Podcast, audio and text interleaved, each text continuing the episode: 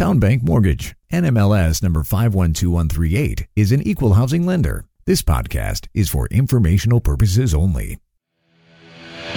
And now, the man born with a 5 o'clock shadow and with the NMLS number 2028201. He is a gentleman, he is a scholar. He is Tyler Cralle.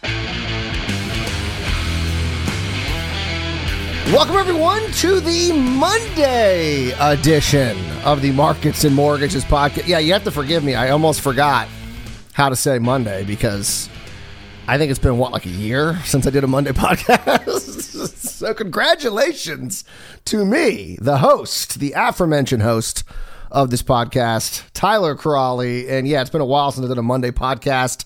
It feels good, though. Now, I have a feeling it's going to, I'm going to be a little rusty, right? Because even though you know obviously I do podcasts, um, you're just in a different vibe when you're recording the first podcast of the week, and usually.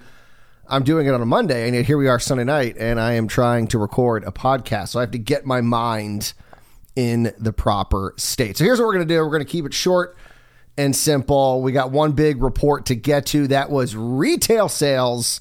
That came out on Friday. One of the rare Friday reports. You know, Friday's usually kind of hit or miss, kind of like Mondays, interestingly enough. And we did get a report, big report on Friday. And I say big because retail sales, of course, are important, give us an overall kind of indication of what's happening with the economy. Because remember, two thirds of GDP are consumption. So retail sales growing is a good indicator of what's happening with the overall economy. So, what happened on Friday? Well, it wasn't good. It wasn't bad. It was flat. or I should say, it wasn't growing. It wasn't retracting because we can look at this in many different ways, good or bad.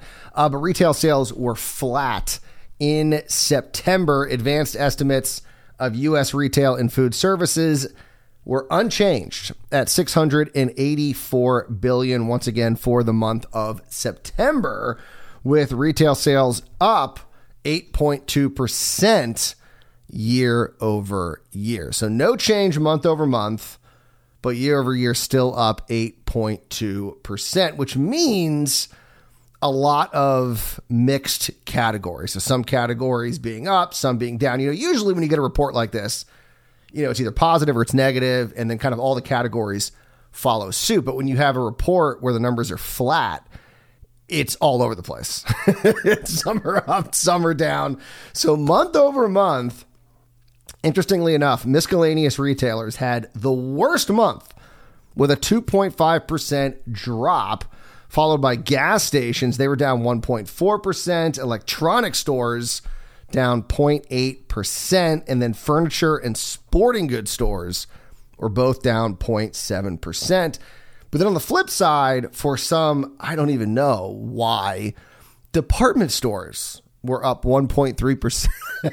I don't know. Big sale, maybe. You know, you had, uh, I guess, the Labor Day sale in September, maybe, drove everyone to the department stores.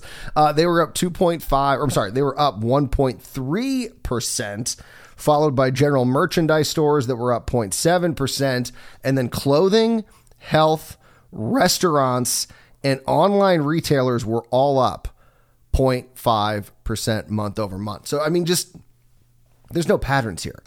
I mean, you got electronic stores down a little bit. You have clothing stores up a little bit. You have miscellaneous retailers with the biggest drop, department stores with the biggest increase. So, yeah, I mean, interpret this data how you want. It, there's there's no decoding it. There's there's nothing in here I think that can speak to what is happening with the overall economy. I, I mean, I'm not seeing it. Maybe it's there. I'm missing it.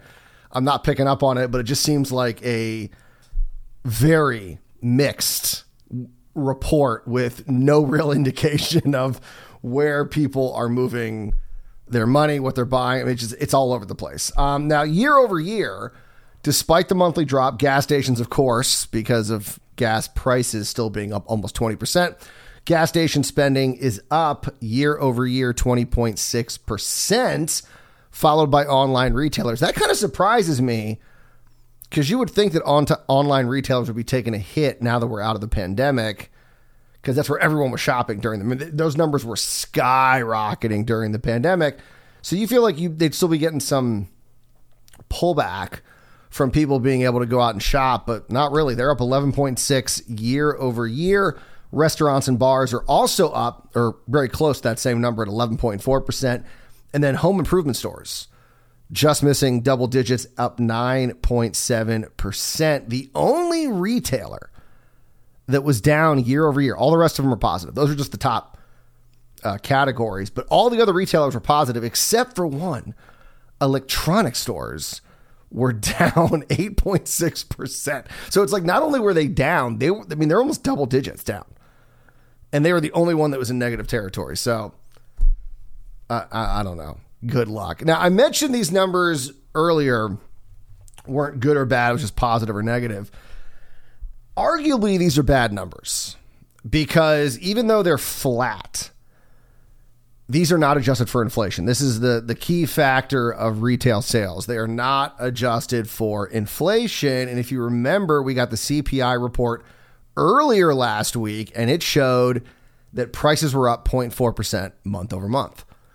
Well, if prices are up 0.4% and spending is flat, what can we deduce from that? We can pretty much figure out that sales, when adjusted for inflation, are down 0.4%.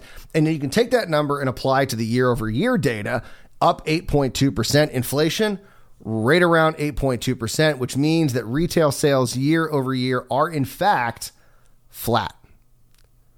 And that's an important kind of takeaway from this report and something that I think sometimes gets lost because we're looking at, you know, month over month, year over year, we're looking at this sort of um, you know, the dollar amount, not realizing that you need to adjust it for inflation. And when you adjust it for inflation, the numbers look far less far less positive. And it looks like this could be the first indicator that higher prices are really starting to hit consumers.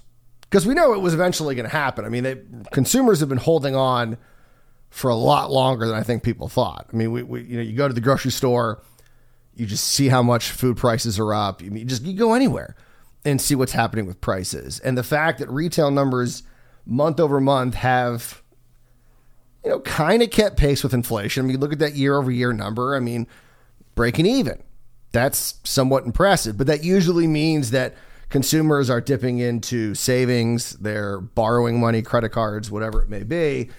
And it looks like it may finally be catching up to them. And consumers are saying, okay, this is what we're spending. If we get less because of it, so be it. And so this could be a troubling sign for the economy. You know, everyone's been wondering when's this recession going to hit. A lot of people saying we're already there. This is a sign that things are starting to pull back. And once again, consumption, two thirds of GDP. And when you start seeing numbers like this, that looks like spending is being pulled back because of prices, recession not not far off. Not far off. So this could be the first. Maybe this is an anomaly. Maybe next month we're going to see some great numbers, but a lot of people are saying, uh oh, this could be the first time. All right, so what's happening this week? We do have some big reports. It's kind of one of those weeks where it's like some days are huge and then other days like nothing is going on. So today, later today, we got the uh, U.S. monthly budget deficit expected to be, I think, 220 billion. So yeah, go USA. Keep running those deficit, baby. Uh, yeah, I'm sure that Social Security issue is not going to come into play with the deficit. Uh, and then on Tuesday, homebuilder confidence is projected to fall to 44. So it's already low. I think it was 46 last month. It's going to drop again to 44. Remember, 50 is kind of the break even point. So we we are waving bye bye as we keep falling away from 50. Uh, Wednesday's a big day, a lot going on. Uh, we get some global data, the UK's inflation rate and the euro area's inflation rate both expected to rise to 10%. So they are going into double digit territory. At 7 a.m., we got mortgage demand and rates, and then building permits and housing starts. Uh, building permits are projected to fall slightly 0.7%. Housing starts, much, bigger drop. There we go, 6.2%. So that's a big report on Wednesday. And then Thursday, Initial jobless claims are projected to rise slightly, 232,000, but then the projections have been so off with jobless claims for the last couple of months. Existing home sales for September fall 2.3%. That's the projection on Thursday and then Japan's inflation rates, 7:30 p.m. on Thursday projected to rise to 3.2%. When you have Japan with inflation over 2%, we got a problem. they might be going up to 3.2%. And then Friday, we got nothing. Nothing of any substance, at least in my eyes. Maybe I'm missing something, but I didn't see anything of any importance. Uh, and then, real quick here before we go, there was a great piece in the New York Times. I mean, I got to tell you something.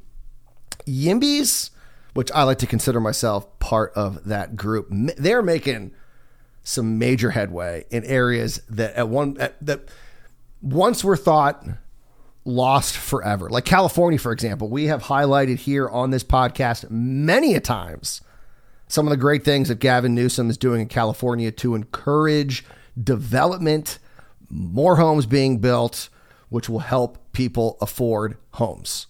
It's awesome. I'm, I'm not a huge fan of Gavin Newsom. I am a big fan of that endeavor.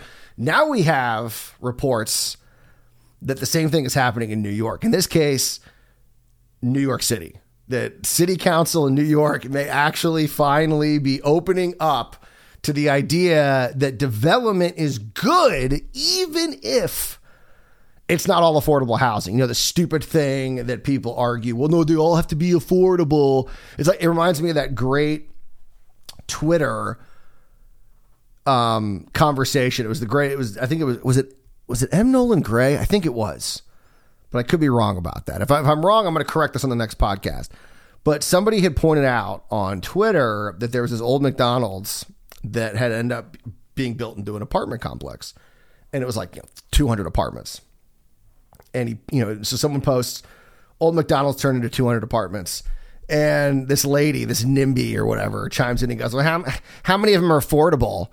And I think it was once again M. Nolan Gray, I think, was the one who chimed in and said, well, considering it's 98% sold out, um, all of them, someone can afford them.